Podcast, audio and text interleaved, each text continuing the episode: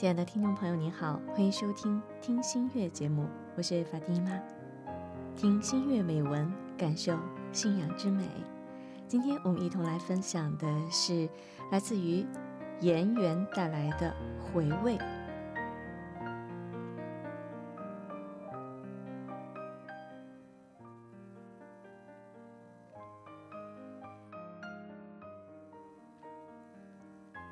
午餐时段早过了，距离晚膳尚有两三个小时。但在录音室里，我仿佛可以听到录音师与我的腹中咕噜作响。听着来宾巨细靡遗地解说中东料理的烹调诀窍，脑海里不禁浮现出一道又一道的美味佳肴。空气中似乎也充斥着异国风情的香辛味道，令我们提早饥肠辘辘。心中幻想着，天方夜谭的神灯仆人巨掌一拍，变出一只银色大托盘，盘上精美的器皿盛满了色香味俱全的珍馐美味。阿拉丁与母亲食欲大振，快乐地分享了丰盛的一餐。而我们，则在狭小的录音室里，乘着异响的翅膀，让来宾带着我们的味蕾飞驰在一千零一夜的魔幻场景，想象种种美妙的滋味，并勉力控制着馋涎欲滴。以免被同步收进录音档里。主持广播节目的一大好处，是可以邀访到不同背景的来宾，接触许多别具特色的主题，扩展见闻并吸收新知。此刻坐在我对面的美丽妇人。便是一位友人推荐的料理高手，虽然已有些年纪，但保养得宜，自然流露出温婉的气质，与他的背景颇为相称。出身中部望族的他，年轻时因一段浪漫偶遇而嫁入中东使节之家，成为外交官的媳妇儿。随着夫家旅居伊斯兰世界并周游欧美，他努力地融入中东文化，也投入大量时间钻研中东料理。凭借着聪颖天资和锲而不舍的精神，他练就了一手绝妙的厨艺。不仅照顾了全家的胃口，也为公公周旋各国外交场合立下了美食外交的功劳。当远东遇上中东，撞击出的火花奇妙地跨越了国界，也征服了不同的文化胃囊。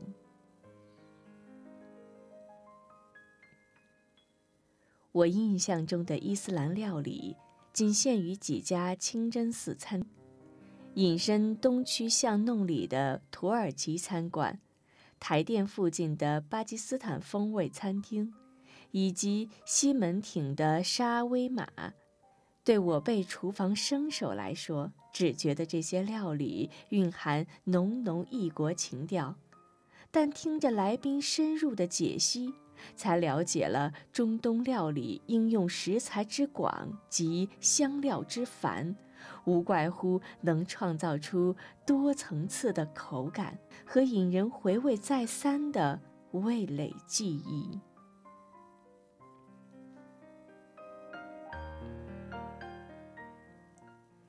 今年厨师的来宾说，伊斯兰教倡导佳美饮食。食物必须是纯洁、美味，并富含营养价值，也因此料理特别强调新鲜自然，不用瓶瓶罐罐的调味品，而是以天然食材香料，比如洋葱、大蒜、香菜、孜然等来增添食物风味儿，唤醒炎热天候下滞顿的味觉。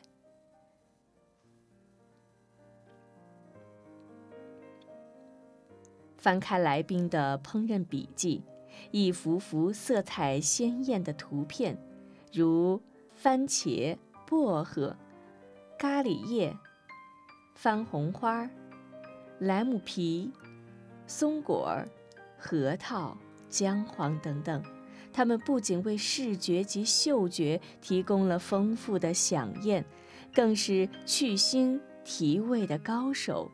是中东料理繁复滋味不可或缺的要诀。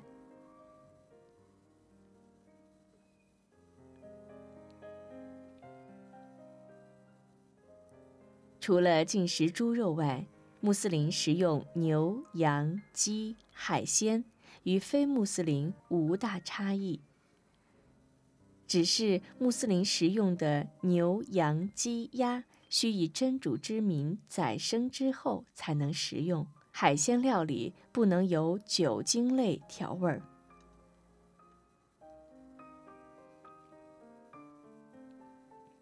来宾介绍了他宴客时的常备佳肴，如炖牛肉蔬菜佐库斯库斯、烤羊肩排、中东式秋葵炖羊肉、摩洛哥式肉丸子。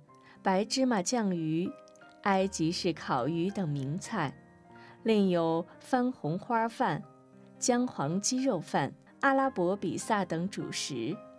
为平衡过多肉食，中东料理也强调色拉及前菜，如摩洛哥式鹰嘴豆泥、甜菜根色拉、阿尔及利亚炸三角、冰豆菠菜温色拉、秋葵炖西红柿等等。均是视觉与味觉兼具的美味儿。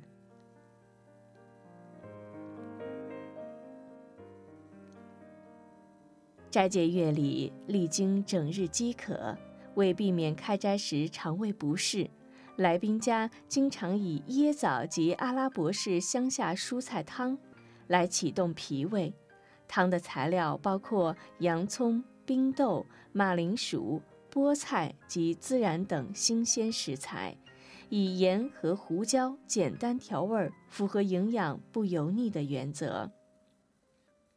巧手主厨还经常自制调味酱，以优格、奶酪、橄榄油和芝麻酱搭配柠檬，达成清爽的蘸酱，为健康加分，也让清新的滋味儿活化味蕾。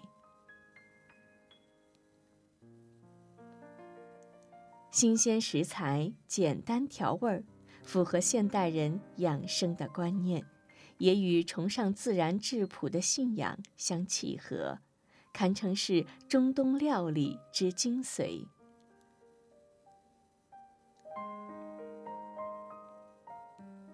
访谈一道道回教世界的经典美食，我恍若穿行于一千零一夜灯神掌管的魔幻厨房。听闻妙手变换出的珍馐佳肴，也深刻领略到伊斯兰料理之美。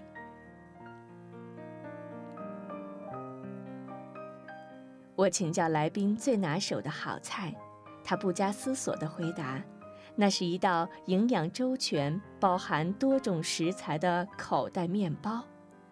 由于孩子们偏食肉类，不爱蔬食。”他特别精心调理，将蔬果打成泥状，混合进肉类打成的肉泥，煮熟调味后夹进口袋面包，孩子一口咬下，便吃尽全方位的营养要素。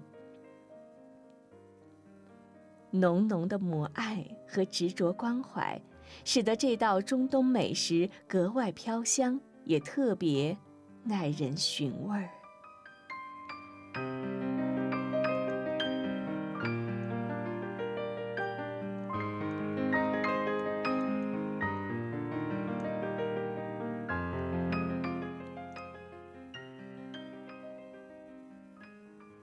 回味儿来自于颜源，这是听心月节目，亲爱的听众朋友，今晚的听心月呢，到这儿就全部结束了。法蒂玛，感谢您的陪伴和聆听，祝您晚安，米莎拉，我们下期再会。